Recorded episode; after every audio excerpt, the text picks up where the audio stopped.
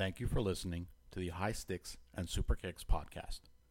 We here at the High Sticks and Super Kicks podcast are simply fans of hockey, the New Jersey Devils, and professional wrestling, and are not to be considered as insiders or news reporters.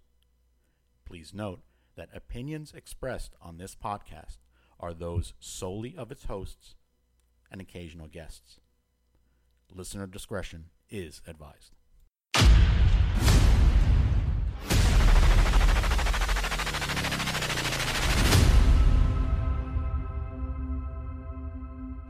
Whether it's talk about the state of hockey,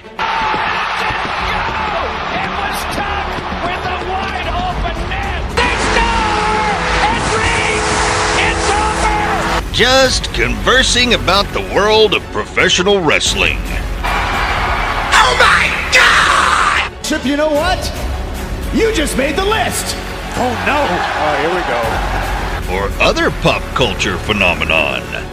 Rob and Dave give you, the listener, their uncensored opinions on the High Sticks and Super Kicks podcast.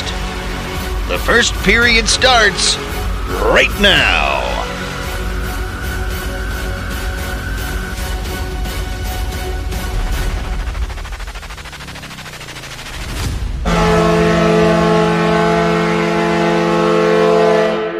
Damn.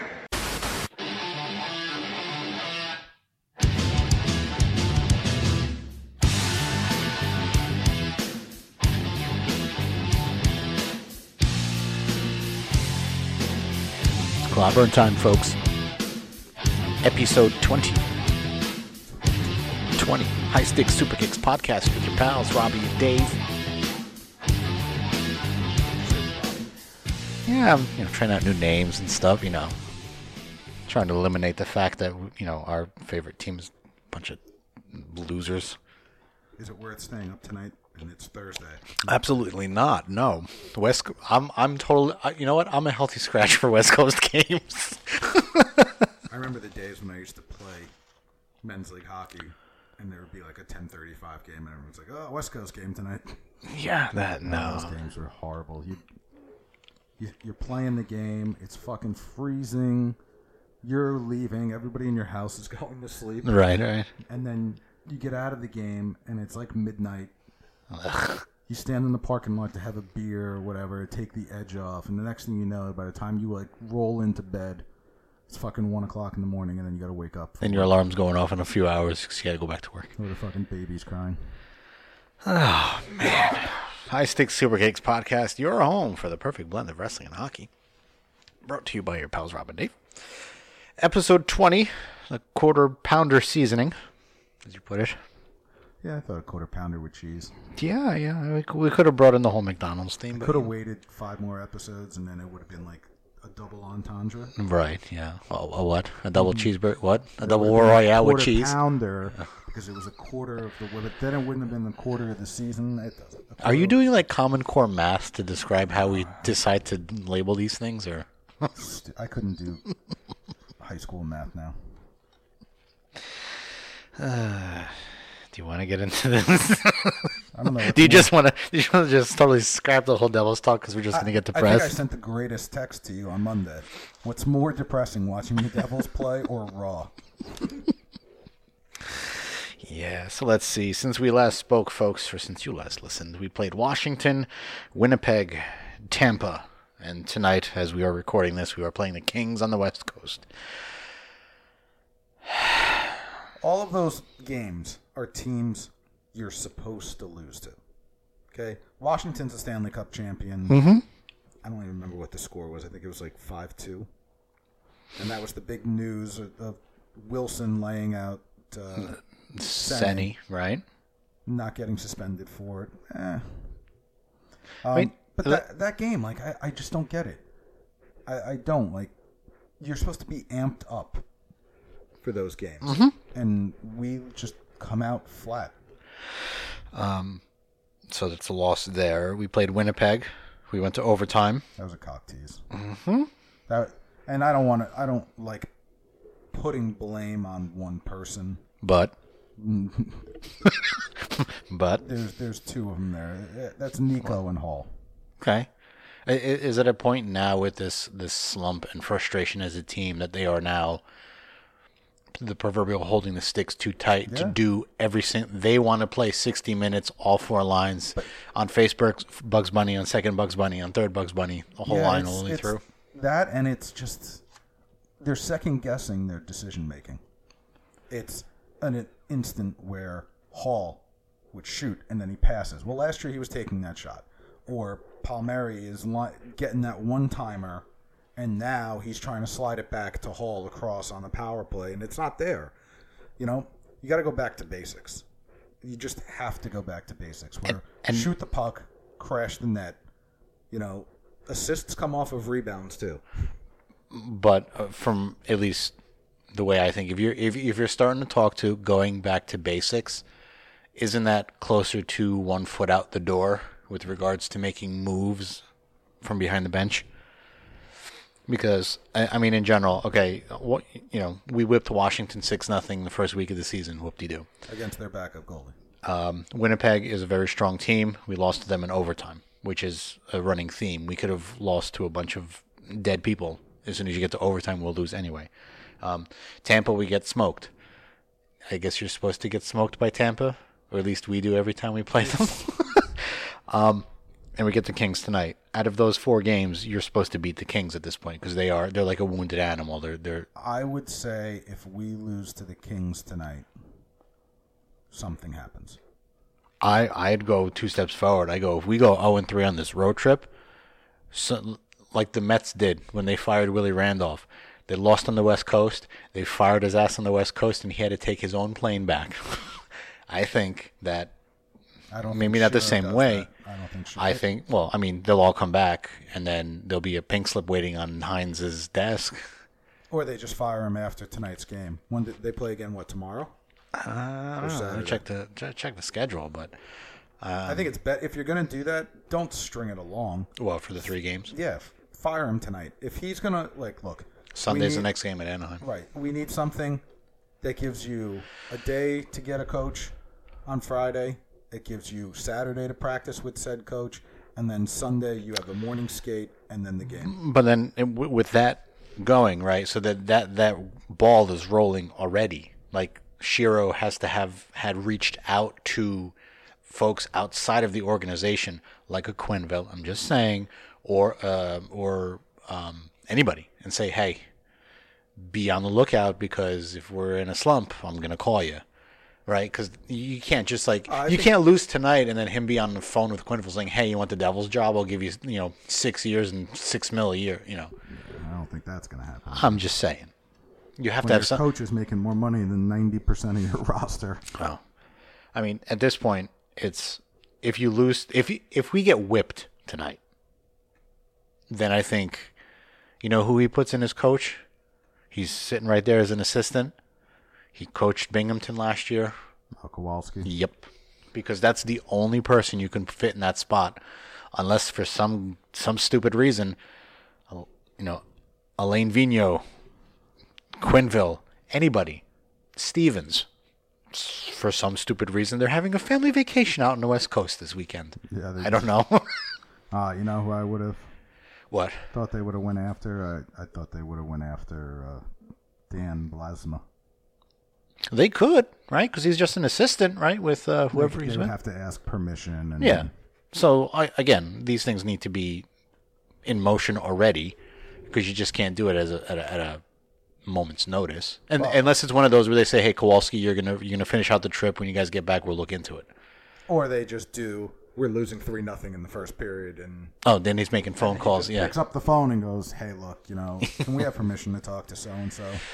Wait.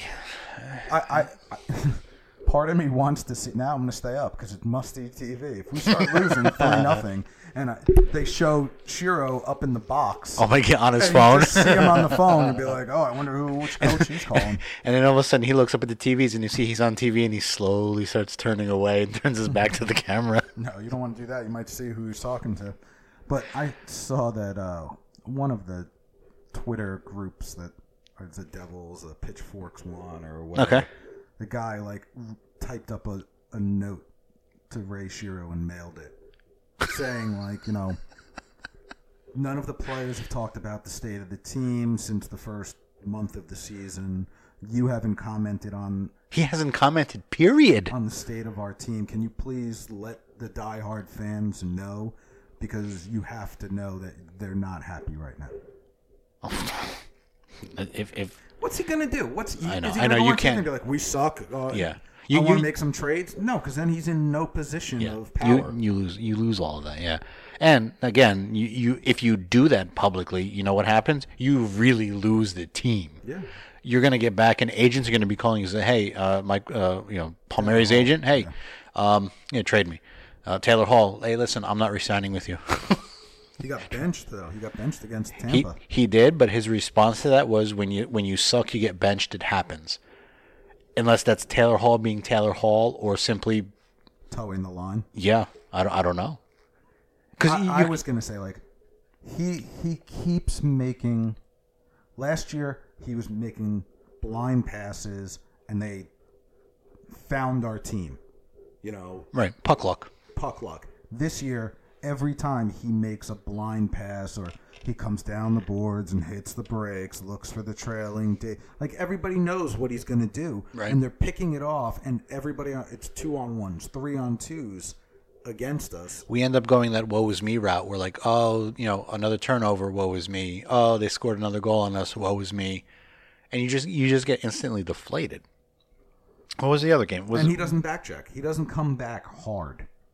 You know, like he's starting to turn into that Kobe, like before Lemaire got in his ear. Like, if I were the next coach, I'd be like, Taylor Hall, great to meet you, MVP last year. Yeah, don't sit there and think that what you did last year is going to give you a free pass to do whatever the fuck you want this year. I don't think that's the case. I think it's just one of those where like the team saw how they played last season, and now they're just simply expecting that to happen again because they're almost in the same rut 3 months earlier. They're playing 75%, and that's just a made-up number, but they're playing like 75% of the way that they played last year. Meaning, like, they're not winning all those battles that they won last year. They're not crashing the net like they did. They're not back-checking. That's the big thing that I noticed. They're not coming back. All right. And then they can't make that behind-the-net 10-foot pass for a breakout. And then when they do, they try a home run pass across the ice, and it just keeps getting picked off. You just, simply put, you just keep your stick on the ice, and you'll pick off a pass from it. Yeah. You don't even need to be looking. You just keep it down, and it'll... If I were coaching against the Devils... Our forecheck would be a 2-3. You send two guys after the puck, and you have the defenseman, the third forward, and I wouldn't even pinch. I would just let them come out, and then when they start coming out, they're going to try to, like Wood is going to try to make that 90-foot cross-ice pass. Mm-hmm. Just stand right in the middle. You're going to pick that off every time. Every time. So... It's a rough go right now, and it seems as though we keep saying this, and even before we started throwing out the term rebuild, it's been a tough go. It's the culture and personality of our team is that. Is that one a double entendre with your intro music? Yes. Look in my eyes. Tell me what you see. It's just one loss is okay. All right, because we fought hard, whatever, toe the company line. Two losses, breaks those fall that way. Teams, yeah. Your third loss is, we need to kind of get back to our game. We slipped a little. Fourth loss is... and you just see it. When we give up a goal, whether we're winning... Heads down. 2-1, you just see the shoulders... Yeah. Sink in. It's tough. It's so tough. It's tough to watch, but on the other side, I mean... If we're going to tank, this is the year to tank to get Jack Hughes, which would be great because then you look at your two centers are both going to be under 20, and you sign them long-term, Nico and Jack Hughes. You sign them long-term, there's two corners of your franchise. The problem is it doesn't help us on defense. No. And you're not going to pass up Jack Hughes. You're not. You're not going to pass up a guy that they've been talking about for 3 years is going to be in the So you focus on one of your seven picks. All right, fine. We tank. We get the number one pick again. Whatever. You get Hughes, and then rounds 2 through 7, D. We did that. And now we have all the kids. Merrill, and we took Severson, and we took Jelena, and we took, who was the other one? But do you still give enough credit to Conti? I mean, most of his picks were crap. At the end. Because you look at our, I mean, the one thing that I see Devils group fans on social media is that, oh, our team sucks, we have nothing, Ray didn't do anything. And my instant response is, if you realize Ray needs to flush the Lou era out of our organization, because all you have throughout Binghamton, through the EHC, everything, you have fourth liners playing first line minutes. You have to flush the organization of those and redraft those, and that takes about 3 years. So right now you have to look at the Zajac draft. That was Conti's last one, right? But that was Shiro was there draft. Too, right?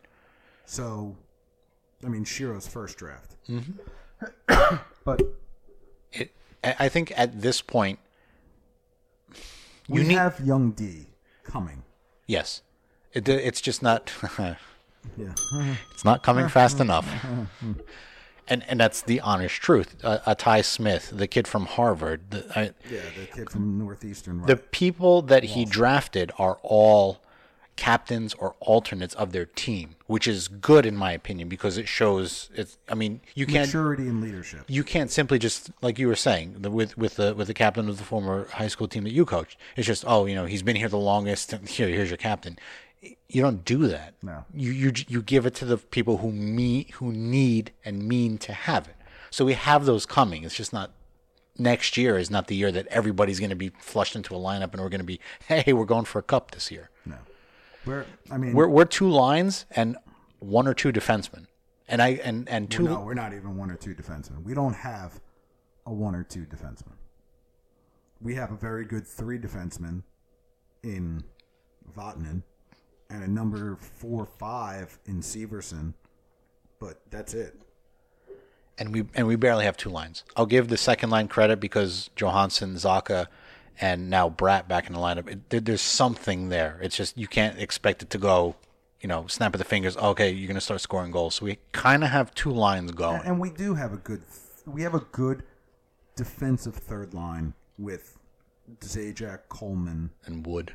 And I wouldn't even put Wood and Nason. Okay, that's a good third line, and then your fourth line, Wood, Sene, which I don't know why he's up here. And Boyle. That's I tell you what, I trade Boyle. I know the whole.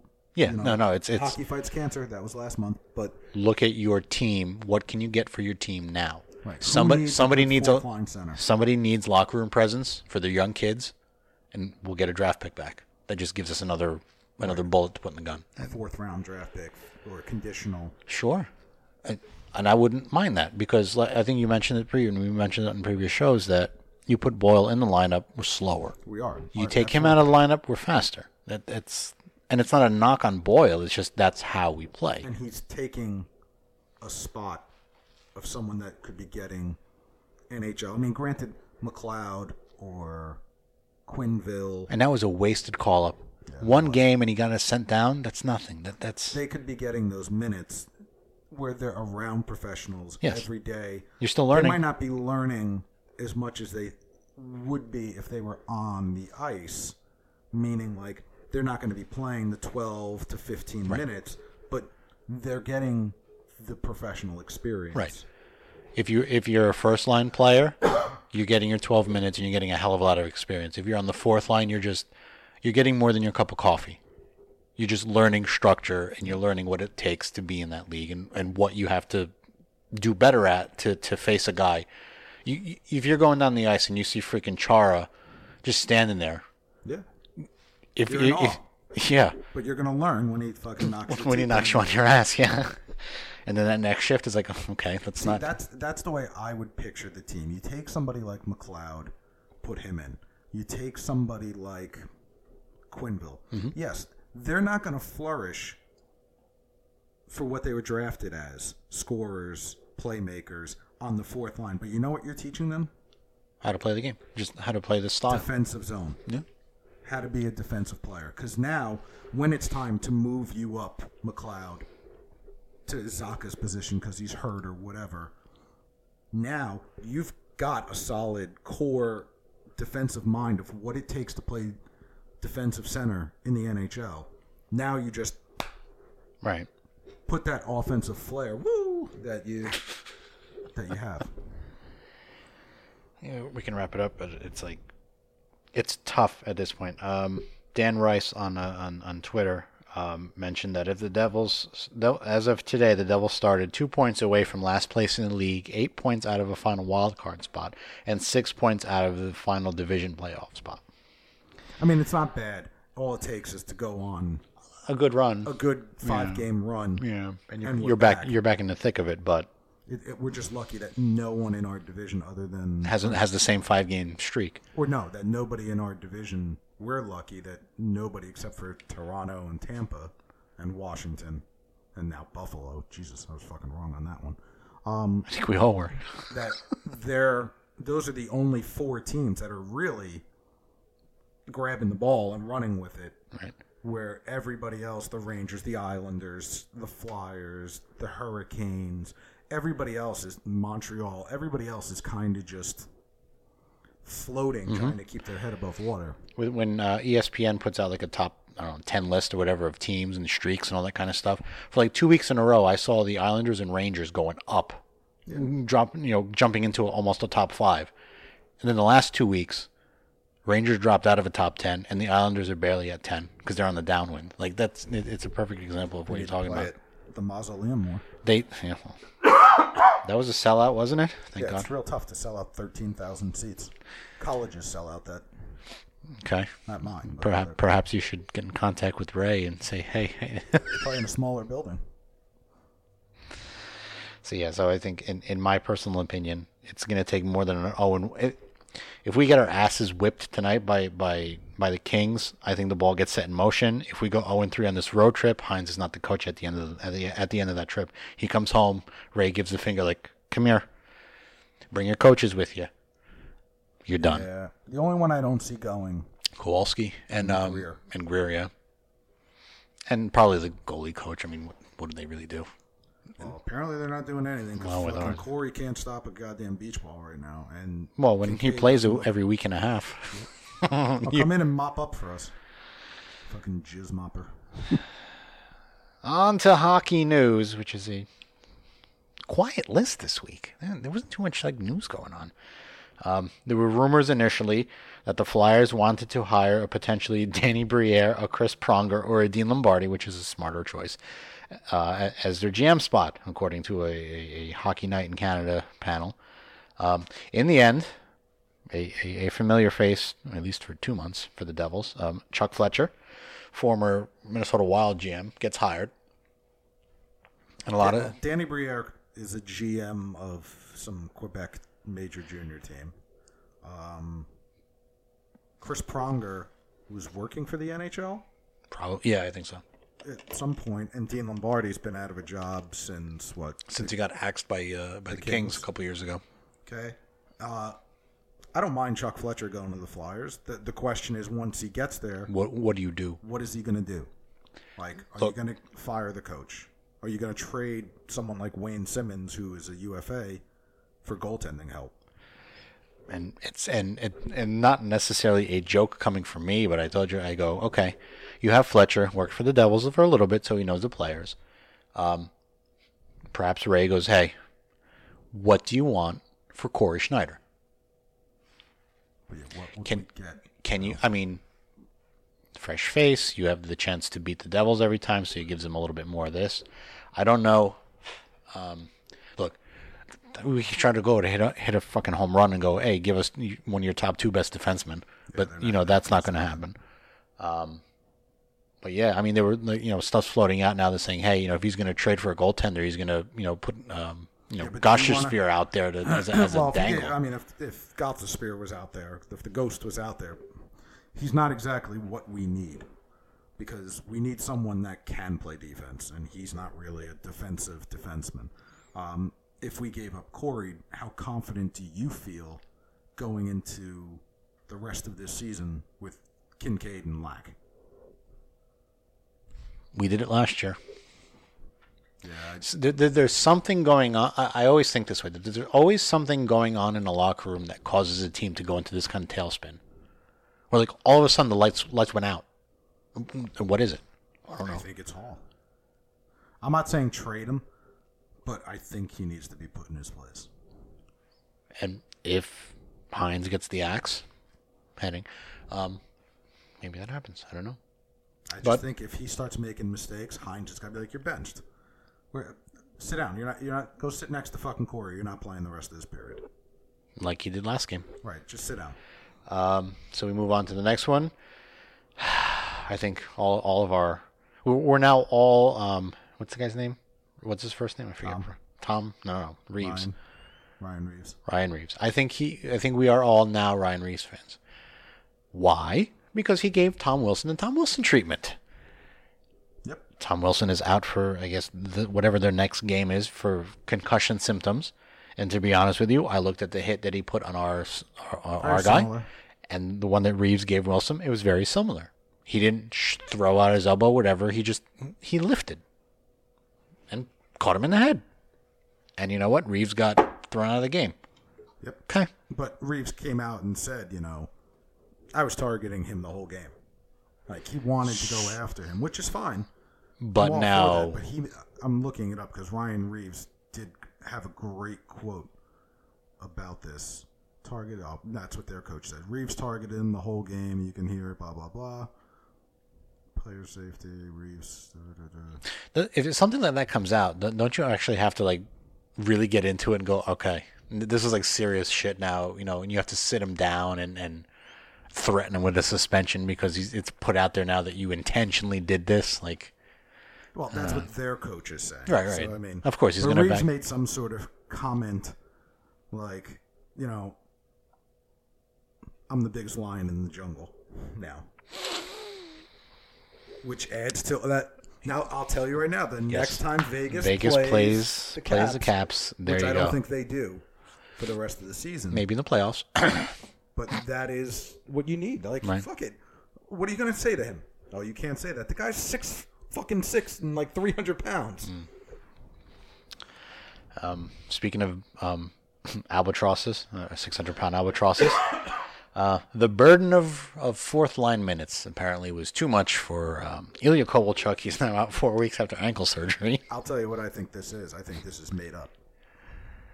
I'd like to see his ankle. Can they get in trouble for that?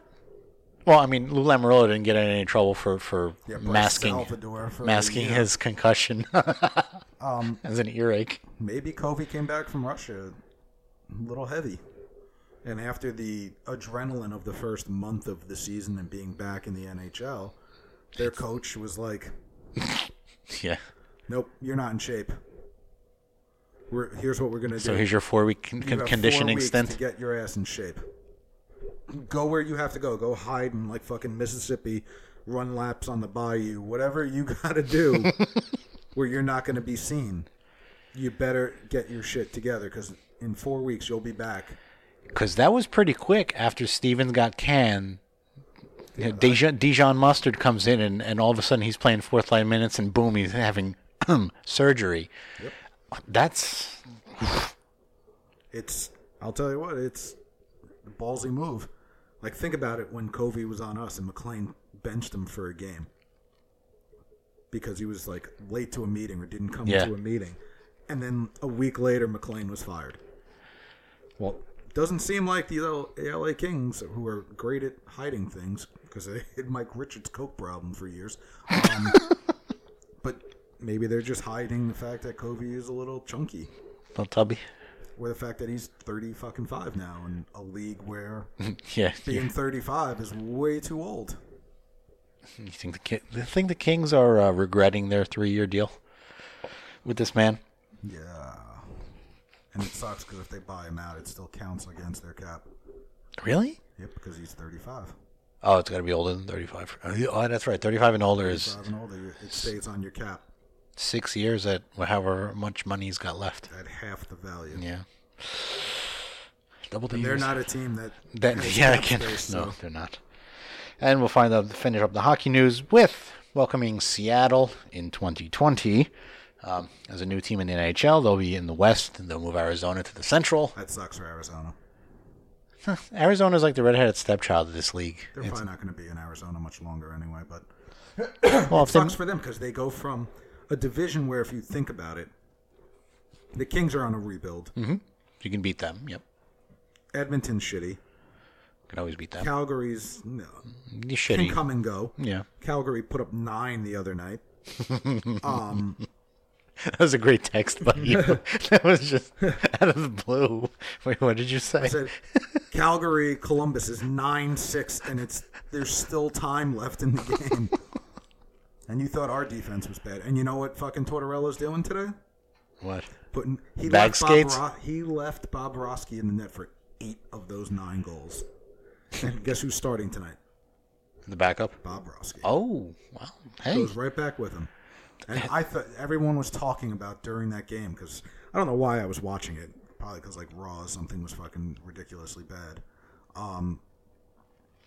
The commentators were like, "Well, even though it's the second period, we can't really wait for this press conference after the game from Tortorella." And I watched it just for the press conference, and Tortorella comes out and he's like, "What are you gonna do? Really? What are we gonna do? We're gonna be here tomorrow." I can't run and hide. I told the guys they can't hide their faces in a game like this. Get out in front of it. Answer any questions that you need. He goes... And play the next game. We were bad, and we'll see you the next game. That's all he said. The anti-Tortorella. Yeah. Wow. He still did it with the snarl. With a snarl. Maybe we need some snarl like that. Anyway. I don't know. I don't think Himes is, pussyfooting, no pun intended, around it. No. He comes out. You could see him just like... Yeah, because you can see where he shaved his head. It's white. Yeah, it and the rest whiter. Of his face is devil red. What do you think Seattle's colors are going to be? Do you think they're going to go Seahawk colors, or do you think they're going to go supersonic colors? They're probably going to go supersonic colors. Green and yellow? Yeah, at least... Some kind of knockoff of the Dallas Stars-ish kind of thing. Please don't make your away jersey yellow. Please. No, I don't think so. That's what that's going to be. That's going to be for the Heritage game or whatever that they're going to put out there with Vancouver. Yeah, but at least that will become a rivalry. Yes.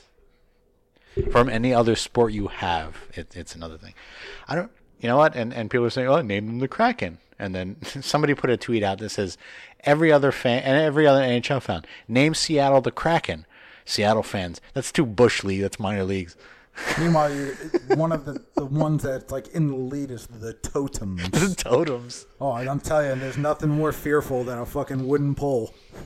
Well, hey, depends who she is. Yeah. Where that pole's going. I don't know. What would you name them? I think Kraken's. The other one was the Emeralds because it's the Emeralds. Okay, that's fucking. Who is scared of a gem? Here comes the fierce gems. Have you seen The Wizard of Oz? I have. When Emerald City, of course. But when what's his name is behind that curtain, that motherfucker looks scary as hell. They're talking about the Emerald City from Oz. And I'm not unless they're talking about Oz. The HBO show Oz. Just a bunch of shower rapes on the jersey. Speaking of totem poles. Just a big, on the jersey, just Adam Beasy with his fucking wool hat slightly tucked off on the side. And if you don't know what we're talking about, go get HBO Demand and watch Oz. Oz is the show that started HBO being HBO. Oh, man. I don't. I'd like them to go like the Thunderbirds would be all right. Something that's would be a fierce looking jersey, like the Kraken. Mm. Are we talking about the Kraken from Clash of the Titans? probably. Or half the league is probably thinking of the booze. So you're going to have a big, like, a whiskey, whatever bottle on the front of the jersey. That would be an instant advertising thing to put on a jersey, right? Kraken? So there you go. But... Release the Kraken. I'm excited. It will be the last team that the NHL has. Expansion team. I'm sure you can't get into the 40s. You can't anywhere go near more than this. You can't. Quebec will get a team, but it's because somebody's relocating. It'll be Arizona. It'll be Florida. It'll be not the Islanders because they're getting a new building. You think? Shovel hasn't hit dirt yet. Come on. Yeah. But I'm assuming that Lou wouldn't have signed on if anyway. All right. Enough with the because he wasn't the GM of the Devils for all those years in the fucking Meadowlands, saying we need a new arena. Did he? Yeah. What was the sign Terraria was holding? No to Nashville when we won the Cup in '95. Mm-hmm. So you put up a couple good discussion pieces here. We like discussion pieces on this podcast. Why? Because it's not as dry as doing stats and trades and you know dapper teams and all that shit. Your first question, would you rather be a great player on a shitty team, like a Connor McDavid on the Edmonton Oilers, or an average player on a winning team? It's a good question. And I said, like, it would depend on how old I am. If I'm a young player like McDavid, I'm okay being the superstar, racking up the points, because, you know what? The window of being a professional athlete and getting as much money as you can is so small. You get 1 to 2, maybe 3 contracts to make your. Well, he'll get 3 easy. He'll get 2 long monster contracts. That'll be so you said for the rest of his life. Years. Yeah. So if he's playing over 16 years, which why the fuck would he? Because you're figuring he's making $12 million this. 8-year contract, and he's going to make at least 10 to 12 the next one. You're looking at $300 million as a that's a good penny to have to live the rest of your life on. You rack up as many stats as you can, mm-hmm. and then you're set up for the rest of your life because you don't know. Like, let's say he's... You hit the boards wrong, you break your ankle, you break your leg, you're done. Yeah, it's over. So... But if I was an older person, I'd want to be on a winning team. Like that's why you see the guys like Aginla and who were some of the other ones? John Van Beesbrook, I remember. Yeah, taking those 1-year deals with saying getting traded. The guy from Boston who got traded, goddamn, to the Avalanche. Oh, Bork. Bork, Ray Bork. Guy. Jesus, that guy. I never saw him win the Cup. I say that every time. Never saw that guy win the Cup. When the final buzzer went off, right? I was at a high school graduation party of my friend. As soon as I saw that buzzer go off, I walked right down the stairs into the yard. I sat next to the keg. Right. That's it. It was all over. I said, my buddy's like, oh, don't you want to watch Chris? He was like, don't you want to watch the Cup go on the ice? I was like, nope. I'm good.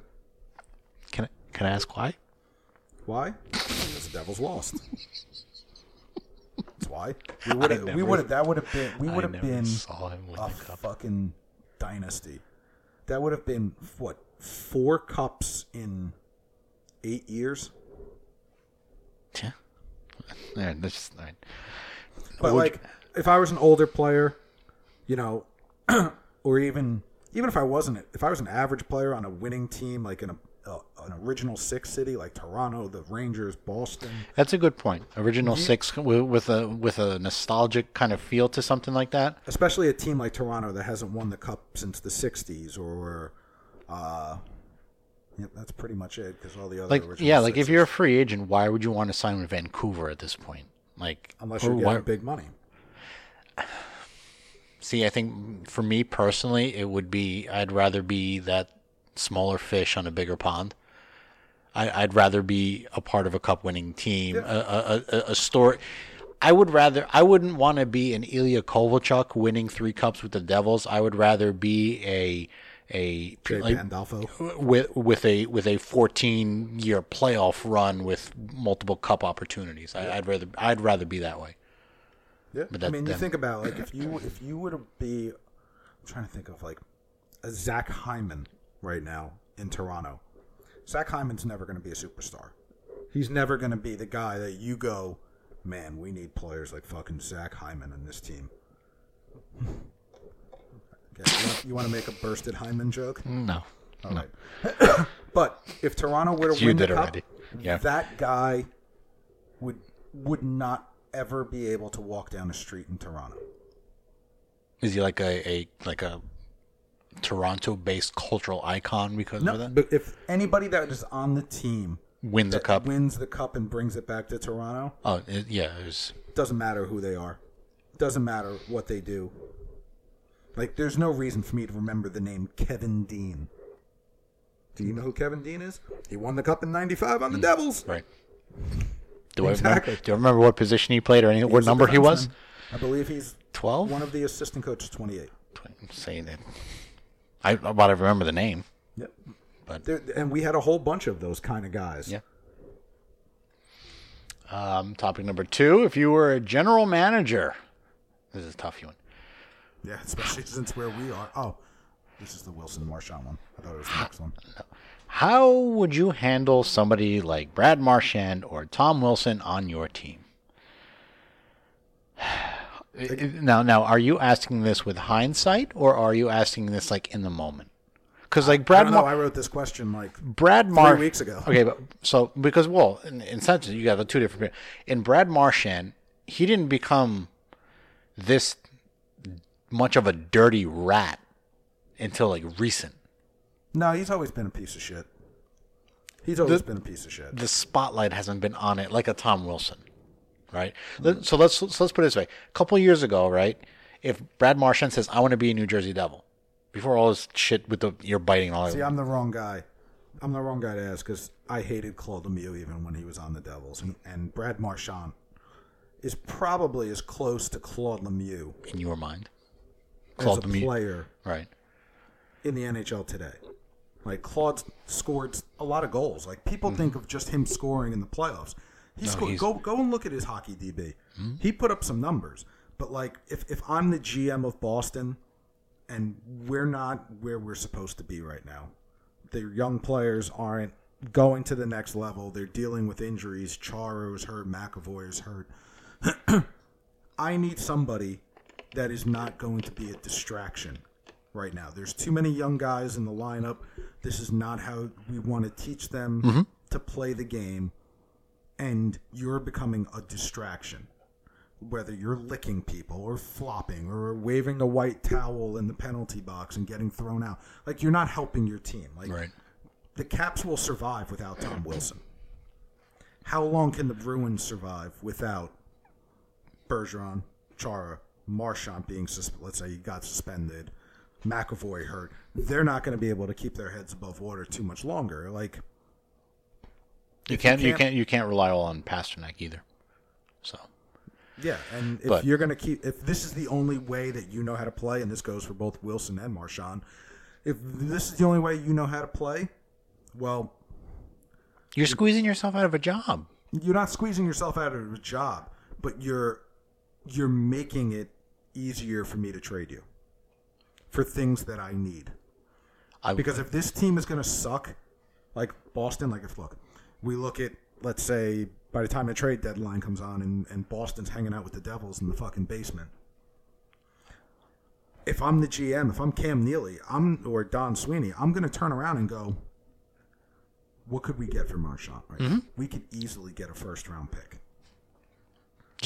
Because of skill set, and then you have to worry about what's going to affect your return based off of his hockey personality. Maybe I trade him to LA for Kobe. No, maybe I trade him to LA, and I'm going to have to take some money back, and I take somebody like Dustin Brown, who is a good pro, who was a captain with good leadership, that can teach the younger guys, the JFK, the DeBrusque, how to be a pro, because you're not learning it from Brad Marchand. I'd sign neither of them. I know Marchand has that. You have that scoring. You have that skill. You have that grit. Okay. I'd prefer not to have a distraction on a team. Like the whole Tom Wilson thing, I couldn't sit there at a press conference and defend him because I know he's a dirty son of a bitch. I couldn't do it. I would be one of those, like, what do you think about Tom Wilson? Tom Wilson's Tom Wilson. Next question. Like I'd be so. You'd say something like Tom does what Tom does. Yeah, every time. And then I would call. Affect your lineup, and I would turn around and go, I'm pretty sure we won the cup with him suspended in the finals last year. So this team is a team. It's not the Washington Wilsons. And with that, you now cause a rift with one of your players, who's not even a superstar, but now you have to deal with that. Look, it's not. And if he came at me with an attitude or gave me a cold shoulder, I'd be like, dude, this isn't the first time we've had to talk to you and say, like, stop being a fuckhead. Okay? The next time you're gone. And I'll take a couple of used pucks for you because you know what? I just want to be rid of you with the fucking headache. Mm-hmm. And that statement right there goes for both Marchand and Wilson itself. So if I were the Devils GM, I'd do neither. I'd trade them away as soon as possible. Speaking of trades, topic number 3, when is the right time to trade your players? Yeah, is it the best time to keep it when your head is barely above water and it's going to be a playoff push? Or is it better to just say, fuck it, we're out? Like the Rangers did last year.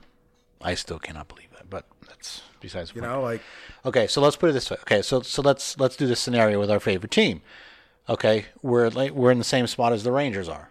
We're last year, right? We're just on the cusp of a playoff. Okay, we're now hitting Jan 1, the end of January, whatever. You can't do it then; it's too early. You would have to do it.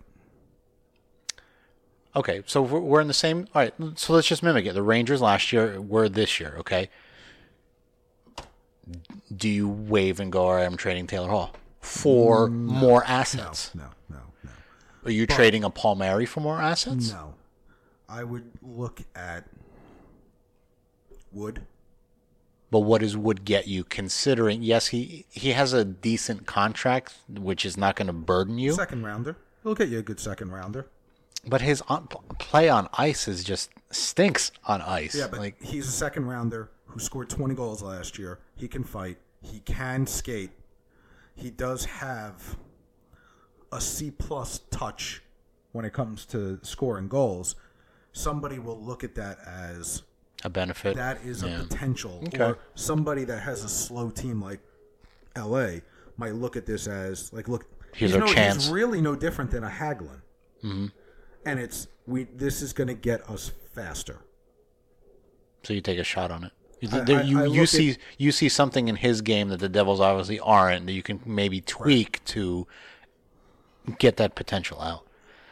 I look at Severson. You know, like, if we're in the position that the Rangers were last year, which is at this point looking very likely, I look at anybody that is coming off of a contract. So, like, your Lovejoy, mm-hmm. your Green, Boyle. Would you do Green? Yes. Okay.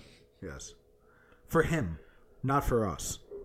Oh, let me give you a chance. Let me send you to Columbus, or send Colorado you to Nashville now. Or whatever. Right. Let me send you to Nashville. Well, Nashville doesn't need the D, but like somebody like Colorado, where all right, you have a shot. We'll take some overpaid, that comes off the books at the end of the year, and we'll take a third round pick for it. But that's me being hopeful. It's probably more like a fifth round or fourth round pick. But there's positives and negatives to these trades. Like the positives, and to think about our own team, it creates new chemistry. You look at when the Devils got Neil Broughton, right? Okay, in '95, they traded Neil Broughton for Corey Millen. Okay. Now at this time, Neil Broughton was on the 1980 Olympic team. He was towards the end of his career. He'd kind of worn out his welcome. He wasn't getting first line minutes in Minnesota anymore because Mike Modano was Mike fucking Modano. comes to the Devils in 95, and instantly he had chemistry with Richer and McLean, and he is a huge reason we get over that hump against the Penguins in 95. Maybe currently that's what the Penguins are going to get with Tanner Pearson.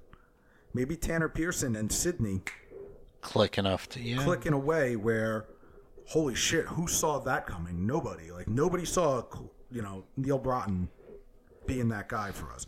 And then there's a negative side to it. Back in 2001, 2, 3, the Islanders were on fire. This is when they had, Michael Pekka, and I don't know if Yashin was... This might have been one of his good years. But they had great chemistry. Wade Dubeletz was in goal and shit.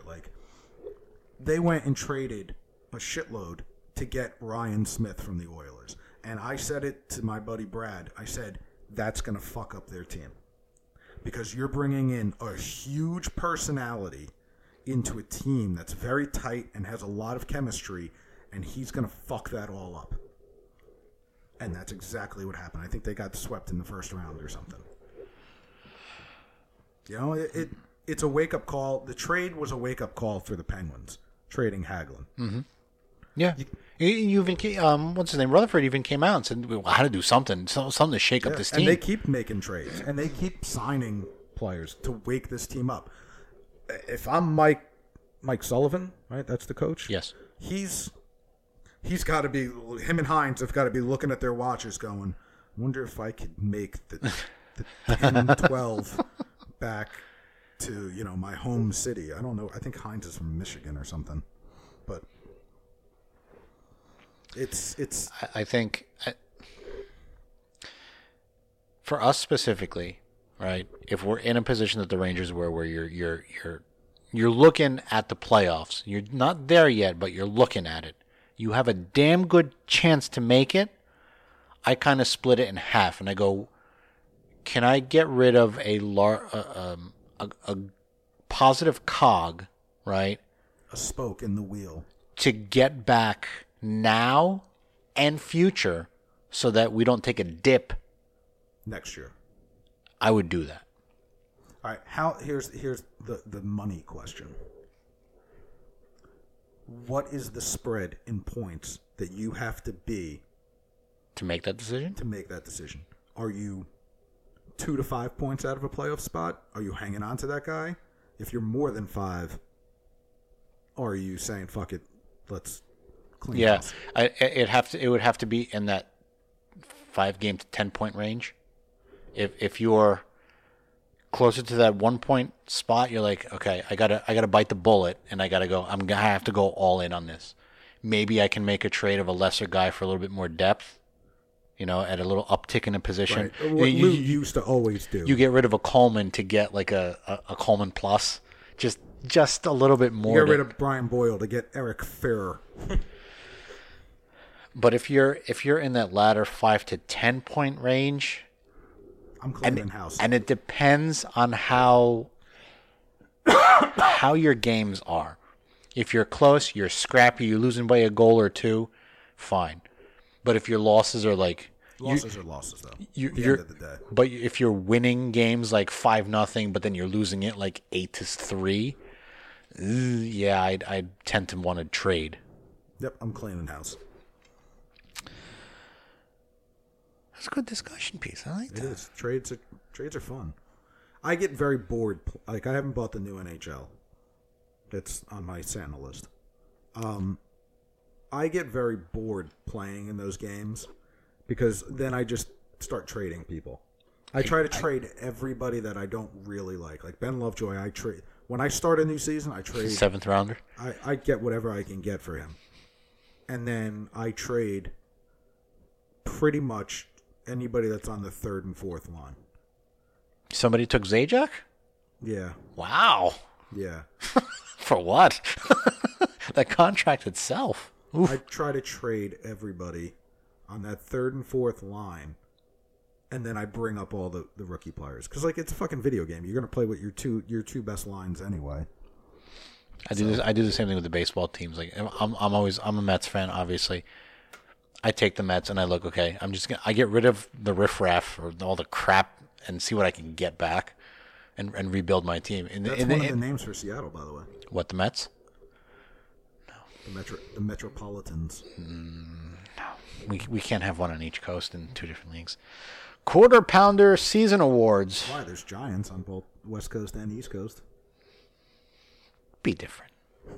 It's 2018, 2019. By that time, 2020. Be different. So it's the Seattle Me Too movements.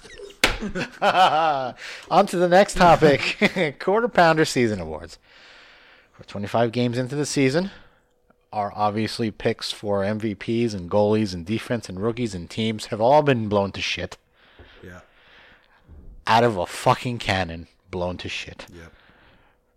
Who knew? And I wrote this 3 weeks ago, and this is almost out of fucking date. Buffalo. Who knew Buffalo? Who knew Buffalo? Nope. Who knew that Arizona and Grabner would have a freaking... Oh, did you see his face? Jesus. Oh, my God. He caught a stick. It looked like a movie set. Butt end of a stick in his eye, and it was like his eyes hanging out and eyelids bust. Quote, what? At least the stash is still intact. He had a killer like... Yeah, he did. My name is Inigo Montoya. You know. I didn't know what to look at more, to be skeeved out by his eye or that kick-ass mustache. Kick-ass porn stash. All right, so we'll start from the bottom. The Rocket Richard, which is the award for goals. You can still keep that. As long as he keeps up his thing, David Pasternak will be your... Because it's not going to be Ovechkin. Well, he's up there, too. He's got almost 20 goals. Line's got... maybe Line A, okay. Ovi, I don't know. I honestly think by the end of the season, Ovechkin's gonna be like, fuck it, I won cup last year. I'm good. No, I don't see that in him. No, I see him as Sid has 3 cups. I won 4 cups, and not porn star cups. Yeah, or okay. The ice cream place. Dippin' Dots. Cups. Coach of the year, Barry Trotz. Really? Yeah. Everybody thought that Islander team was going to be a bag of shit. Who's the bag of shit now? Oh, wait, the Devils. Coach of the year? No, you don't think the guy in Buffalo is going to get it? If they get... Here's the reason why. Phil Housley's had 2 years to put his system in, and now it's clicking. Trotz is 2 months. Has had 2 months to put his shit in place. The only other one I could think of might be if somebody like Detroit gets in the playoffs. So almost like how, what's his name from Vegas won it last year, Gallant. Yeah. That kind of, all right, I can see that. Your rookie of the year for the Calder? Elias Pettersson. That's if he doesn't get hurt. Norris. Brady Tkachuk would be a good pick in there, too. Of the Tkachuk clan now in the NHL. Norris for best defenseman goes to Morgan Rielly, you said? Just because he's getting all of those video game points. I make a pass to to Matthews or Tavares or those guys up there, and I get the assist. Video game points. Like, for some reason, every time I play NHL, Andy Green wins the fucking... Adam Larson used to win it whenever I play the video game because it would be, I win the faceoff back, D to D, up to the wing, comes down, either shoots, rebound, or shoots, scores. Hey, look at that. Adam Larson's got 95 assists. That's almost like me in NHL 18. I had 100 goals and like 10 assists. And I still didn't win shit. The only thing I don't like about the Be The Pro... is in the Be The Pro, like, you literally have to sit out. Like, you have to sit out shifts. Like, what am I going to sit on the bench and watch the play go by? Yes, you can fast forward it, but why am I sitting out? You want to be the Taylor Hall 60-minute guy, don't you? No, I just want to. Want to play. Why am I sitting out? Like, why am I sitting here? I bought the game to play. I didn't buy the game to sit on the bench. You're being a professional, David. That's fine. Find a way to where I don't have to sit there and hit circle to fast forward through it. Find a way to like where it's put the animation in where the coach, you see the coach's head duck in. You want to go in? Yes. You just see a hand on your shoulder. Yeah, tap, go. That'd be a little creepy though, because then you know some kind of glitch is gonna happen in the game where it's gonna be. It's gonna look like he's jerking you off.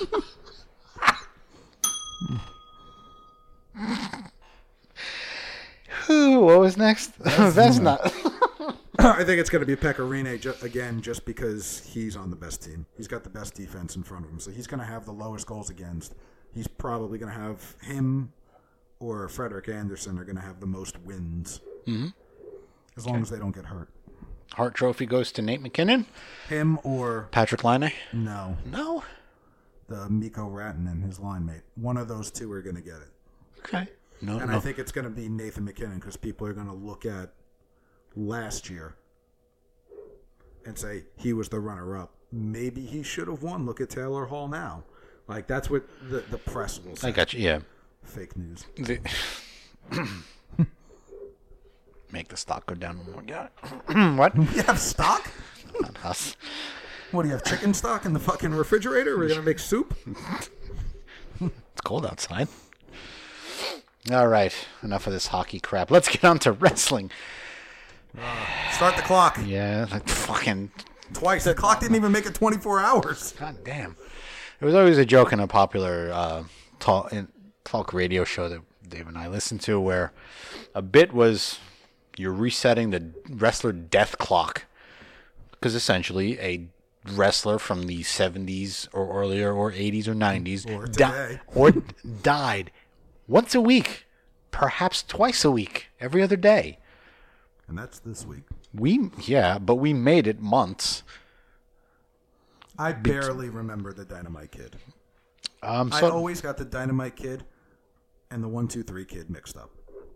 No, I barely remember Dynamite Kid, but when I look at his picture with him and British Bulldog, and then I look at the picture now, I'm like, no, I like in the ground. No, sir, no, not at all.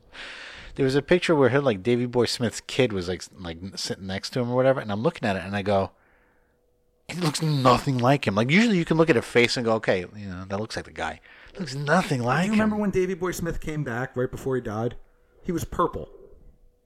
I don't remember him being purple. He wrestled in like fucking super skin-tight jeans. Wow. He was enormous. I think he had cornrows and shit. Right. And he was purple right before he died. Like, you're like, that guy's got some circulation problems or a bad fucking tanner. But he was purple. He looked like Barney purple. Wow. You're going to look this up right now. Yeah, I am, because I know, like, when I talk to people who are way more into wrestling in the 80s and 90s than I was, the Dynamite Kid is always brought up as one of, like, the top 5 wrestlers of all time. Yeah, but, okay, I honestly don't remember, because it's not... And then Larry the Axe Henning passed away. That's Kurt Henning's father and Curtis Axel's grandpa. Axel's grandfather, yeah. Kurt Henning died, what, like 10 years ago? Yeah. Right? He died like a long-ass time ago. He died right after WCW died. He couldn't take it anymore. It wasn't perfect anymore. Well, you know, he was doing that fucking country gimmick. How do you go from one of the best gimmicks ever, Mr. Perfect, throwing the towel in the guy's face? To this day, when I chew gum... You try to do the smack? When I'm done, I spit it out and hit it in the air. And then I throw my arms up. To going to a knockoff of a Jeff Jarrett country gimmick. Oh, it's...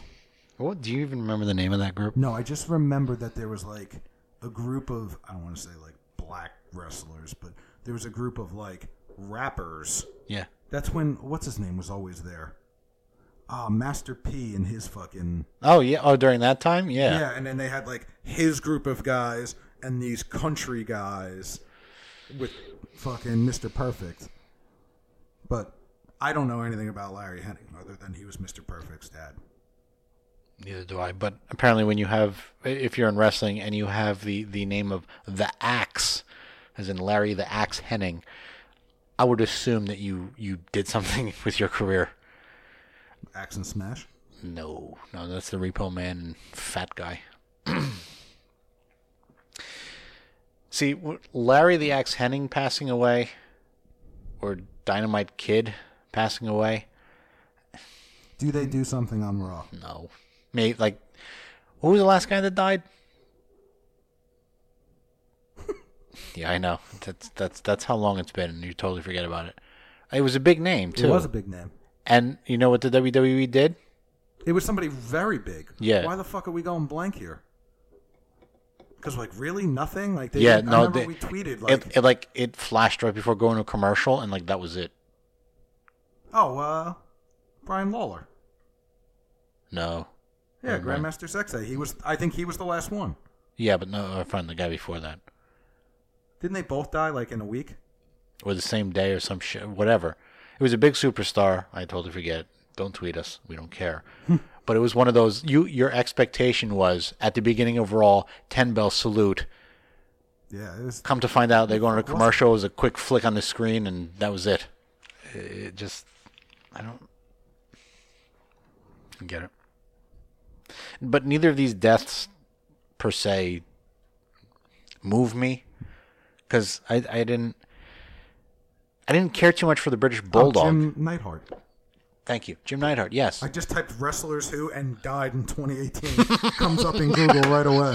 So they're either listening to us. Yes. Or everybody's doing the same thing. Wrestlers who... All right, so let's go with wrestlers who have died this year.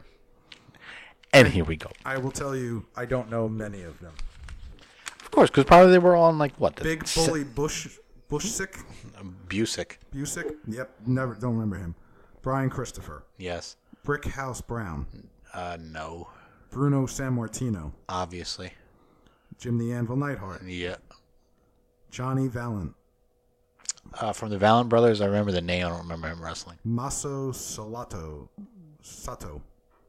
He was 76. He was an old man, according to these things.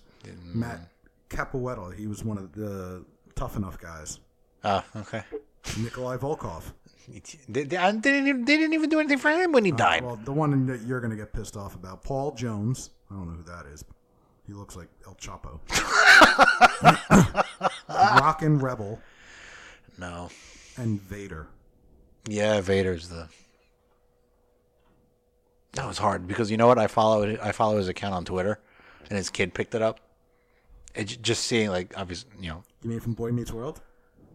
No. Remember when he was on it and they had, what the hell, Willem from Mallrats. Yes. And Mr. Feeney. And Topanga. Topanga was so hot. Put that down on what the fuck, Dave. Like, Topanga was so hot. Okay, next show. Because it's Christmas and all. Yeah. The what the fuck would Dave want for Christmas? So Paige has a movie coming out. Not that anyone gives two fucking... I know. Now, is this one of those, like, Ted DiBiase's kid is starring in a movie? No, it's, like, about Paige. Why? Her thing. I have no idea. Why? It's because I would rather watch that piece of shit movie that Shawn Michaels did about some movie star who fucking had to go back to his hometown and found Jesus. I'd rather watch Paige's porn. Yeah, I've done that too. But like, there's a plug, Pornhub. There you go. But I don't understand why. Is it one of those things as to where the WWE feels so bad because everybody gets like spinal stenosis because they wrestled for them that they have to give them something special?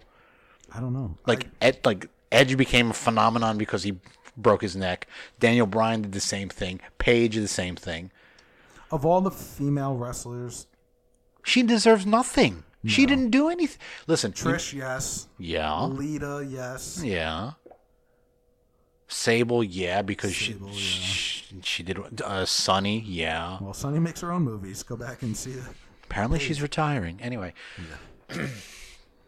But it got me thinking about... What other wrestlers would you like to see them make? Now, when I say make a movie, it could be like a biographical pick. Mm-hmm. Like I just saw the Bohemian Rhapsody movie a couple of weeks ago. I'm a huge Queen fan. Love Queen. I read their biography 7 summers ago. I read a couple of other books about Freddie Mercury and stuff. My problem with the movie, and I think I said this at the end of a podcast, my problem with the movie was they watered down his flamboyancy, aka him being gay. They watered down. They totally fucked with the timelines of things. Really? Like, spoiler alert. He dies. No, but spoiler alert.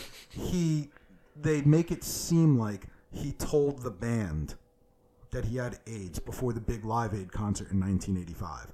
When in reality, he didn't tell them till much later. I mean, he died in 1991, and he told them right before the Show Must Go On album came.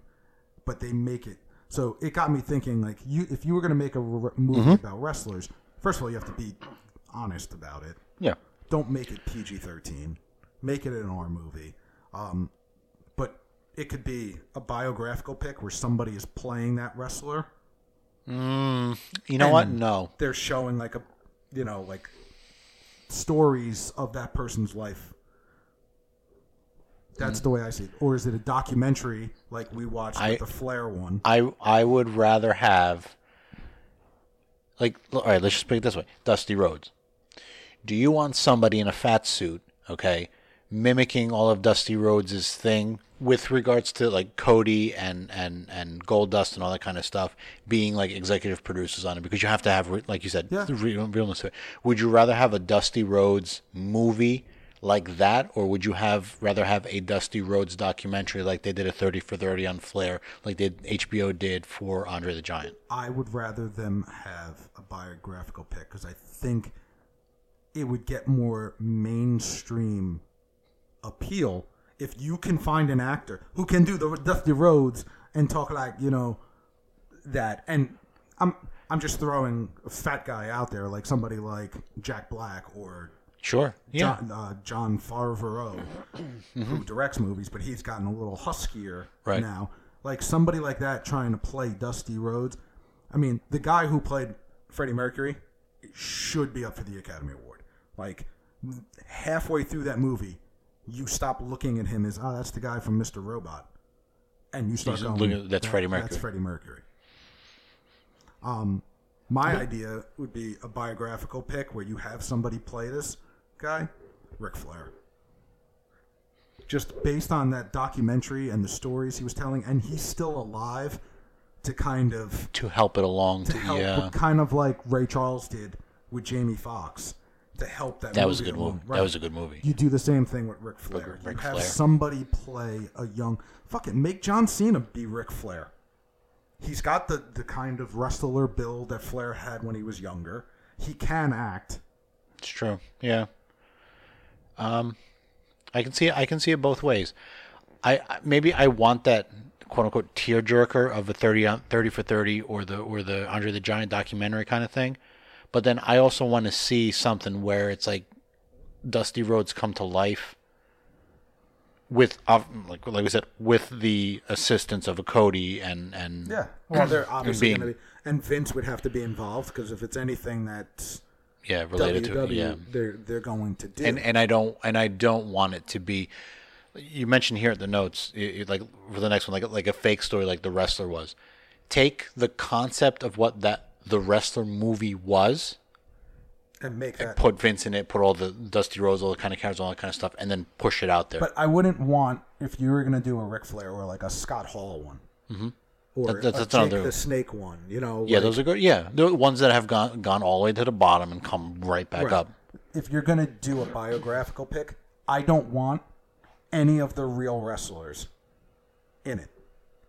Like you don't want Jake Snake in Jake the Snake's thing. I don't want Vince McMahon playing or Shane McMahon playing Vince McMahon. I want find an actor who looks like Vince McMahon. I don't want it to be like, oh wow, look, there's Vince right there. Like no, I want it to be everybody is casted in a role and not plays himself themselves. I mean, I think the Flair story for the 30 for 30 where he would walk on the plane and just have his robe on and whip his dick. Like, that's... I don't want to see the actor's dick, but I'm just saying I want to see those kind of gritty stories. I want to see him, in a hotel bar in fucking Kansas City picking up chicks and bringing them back. Even if you're showing it in, like, quick little, not flare, but, like, quick little side shots. it brings the Ric Flair story to life. And in the mainstream, because if you just did it as a 30 for 30, there are people who aren't going to watch that. Like, there aren't going to be people who are... No, it's a wrestler. I don't go on ESPN. I don't go to ESPN because they don't show hockey. I don't watch ESPN for anything. My father-in-law was telling me the other day on ESPN2, they had college cornhole on. Cornhole, yeah, is a big thing now. Oh, it is. I love fucking playing cornhole. It's awesome, but I worked my ass off to be able to be an athlete in college, and these motherfuckers are playing a game where they just toss a beanbag around. In a hole, yeah. It's almost as bad as when I went to Boston for a vacation, and we're walking through the park in the middle of Boston, and Boston College was playing Harvard in Quidditch. And for those of you who don't know what Quidditch is, it's a Harry Potter game. Where they're flying on brooms, but seeing how as smart as those Harvard kids are, and just ask them, they'll tell you, they can't fly. So they have to run around with a broom. With a broom between their legs. If there was a documentary like a 30 for 30 that you were making, I'd want to see one on. I think The Undertaker would be a great one because he has really kept his personal life. Oh my God, yeah. Locked up and personal. Like, other than, yeah, he got a divorce. Okay. How do we know he got a divorce? Because he got a tattoo is removing neck. He's gone. But that's how shit got out. Like, you saw like a word Sarah on his throat or whatever, and you were like, well, I'm going to Google this shit. What does Sarah mean on his throat? It's like, you couldn't find anything. Yeah. And Sting would be the same way. Like, how he is so religious. Yeah. And he was wrestling in a time with people that were so, I'm going to use a fucking SAT word here, so hedonistic. Where like you would have pulled your, you would have quit because like this is so anti what I'm and for. He talks about that in the Flair documentary where he's like, Rick would come out of the bathroom in just his robe on the plane and walk by me and having a drink tray and his dick would be hanging out. Like, think about a religious guy like that having to deal. Same thing with like Shawn Michaels now. Shawn Michaels in the past was like every other guy. But would you want something like that for Hulk Hogan? I could see that being in the works. What about Ultimate Warrior? What about Randy Savage? No. No for Savage? No. I think the Savage would be and it probably already exists, would be a very good WWE DVD.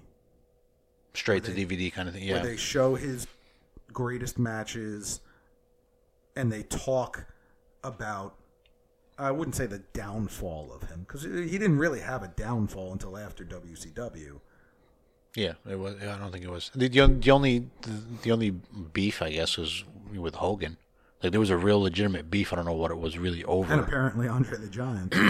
But yeah, Hogan maybe just because you know it'll make money, but I mean the end. It's got to be after he dies. I mean, let's just say in the last 10 years, everything that Hogan went through with the sex tape stuff, with the racism and all that stuff, it's watered him down so much that you saw so much of him in the public eye and the Hogan Knows Best TV stuff. He went reality. That's the stuff that you could put in there. Where if you're going to do a documentary, you have him sit, and I'm sure his wife would fucking throw it. You know, there is so much that happened in that between his wife getting a divorce, divorcing him. His son killing somebody in a driving car, a la Danny Heatley. His daughter becoming a pop star, sort of. Yeah. Okay? And then his sex tape and his, you know, racist things. And you end that documentary with him coming back. And him not being a wrestler, but him giving back to the WWE. I can imagine that ending of a whatever it would be biopic, straight to DVD thing of... A camera following him up until he walks out on that stage, his music hits, and you can just see him walking out from behind the curtain, and that movie stops. Because and you hear dun, dun, dun, and you hear the crowd, and you see him open the thing, right? And that's where the movie. And then simply you just see like the wording on the screen saying, you know, Hulk Hogan came back and blah blah blah. You know, a quick little thing, and then that was it. I can see him. We're available, Vince. I don't know what the fuck you're waiting for. We're 20 episodes deep, and we've given you. At least 20 years worth of Dynamite Kid. See, there you go. There's your tie-in. Now, if you did a fake wrestling story, like the wrestler, I honestly, if you asked me this before the wrestler came out, I probably would have had good ideas. I've seen the wrestler. It's awesome. I don't want another movie like that. Because it's the best wrestling fake wrestling/real wrestling movie. Another one who would be a good DDP? Documentary. No. Would be Angle. You know why? Because you have to look at Angle A. Oh, he's Olympic champion, so there you go. He's Olympic champion is a good one, but he also was trained by John DuPont. Which is who? I don't know. John, did you ever see? There was a movie, Fox. What the fuck is it called? Fox Hound. I'll look it up. But Steve Carell played John DuPont. Now, you know, DuPont Chemicals. Sure. Okay. John DuPont wanted to be a Greco-Roman or Olympic wrestler so bad. Mm-hmm. He blew money left and right. His huge giant house and everything. He couldn't do it. He sucked. He wasn't any good. So what did he do? He brought in the best wrestlers and trained them. Paid for them to live there. Paid for them to do. And Kurt Angle was one of those guys. He brought in two brothers, Dan and something. I forget the other one, but what's his name was in the movie? The fucking Magic Mike kid. Channing Tatum was in the movie. He brought these two brothers. Channing Tatum was one of them, and the guy who plays the Hulk. Okay. And they were training, and then they decided to go, like, different paths. And John DuPont didn't want the older brother, played by the Hulk guy, to leave. Sure. So he walked over to him and just fucking shot him and killed him. Wow. And Angle was there. And that was before the Olympics, before 96. Wow. So, like, that story would be an awesome kind of... my God, on a big screen like that? Or no, just on a documentary on, like, a 30 for 30 kind of thing where... okay. You're sitting there going, holy shit, he went through this. And then he went to the Olympics. And at the Olympics he was at, there was a fucking terrorist attack. Mm. And then add on top of that, he wrestled with a broken fucking neck. And then went on to become one of... the best wrestlers in the modern attitude age? Post-attitude era. Yeah. No, I would say that. He was built never up. Never had, when he was in his prime, I'm not talking about now, never had a bad match. Ever. No, I can't. I mean, I didn't like him as a wrestler, but I can respect the work he did. And that probably speaks more volumes than anything else. You look at anybody that's out there now. Do you respect their work?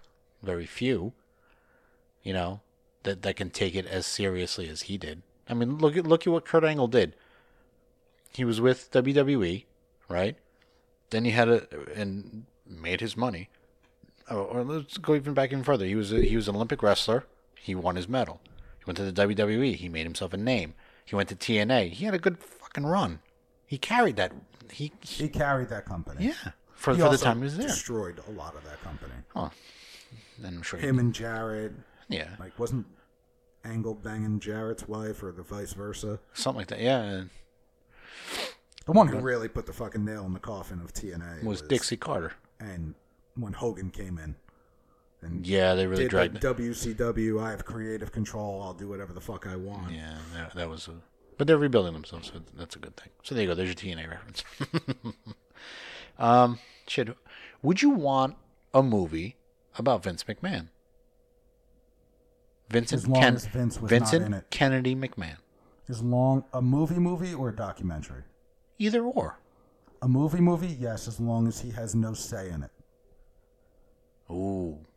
Well, yeah, because you know what? Because he's going to put such a spin on it to make himself look so much more better. He's not going to talk about how he cheated on fucking Linda all the time, banging all these wrestlers. He's not going to talk about the steroids that he, Hogan, and everybody else took.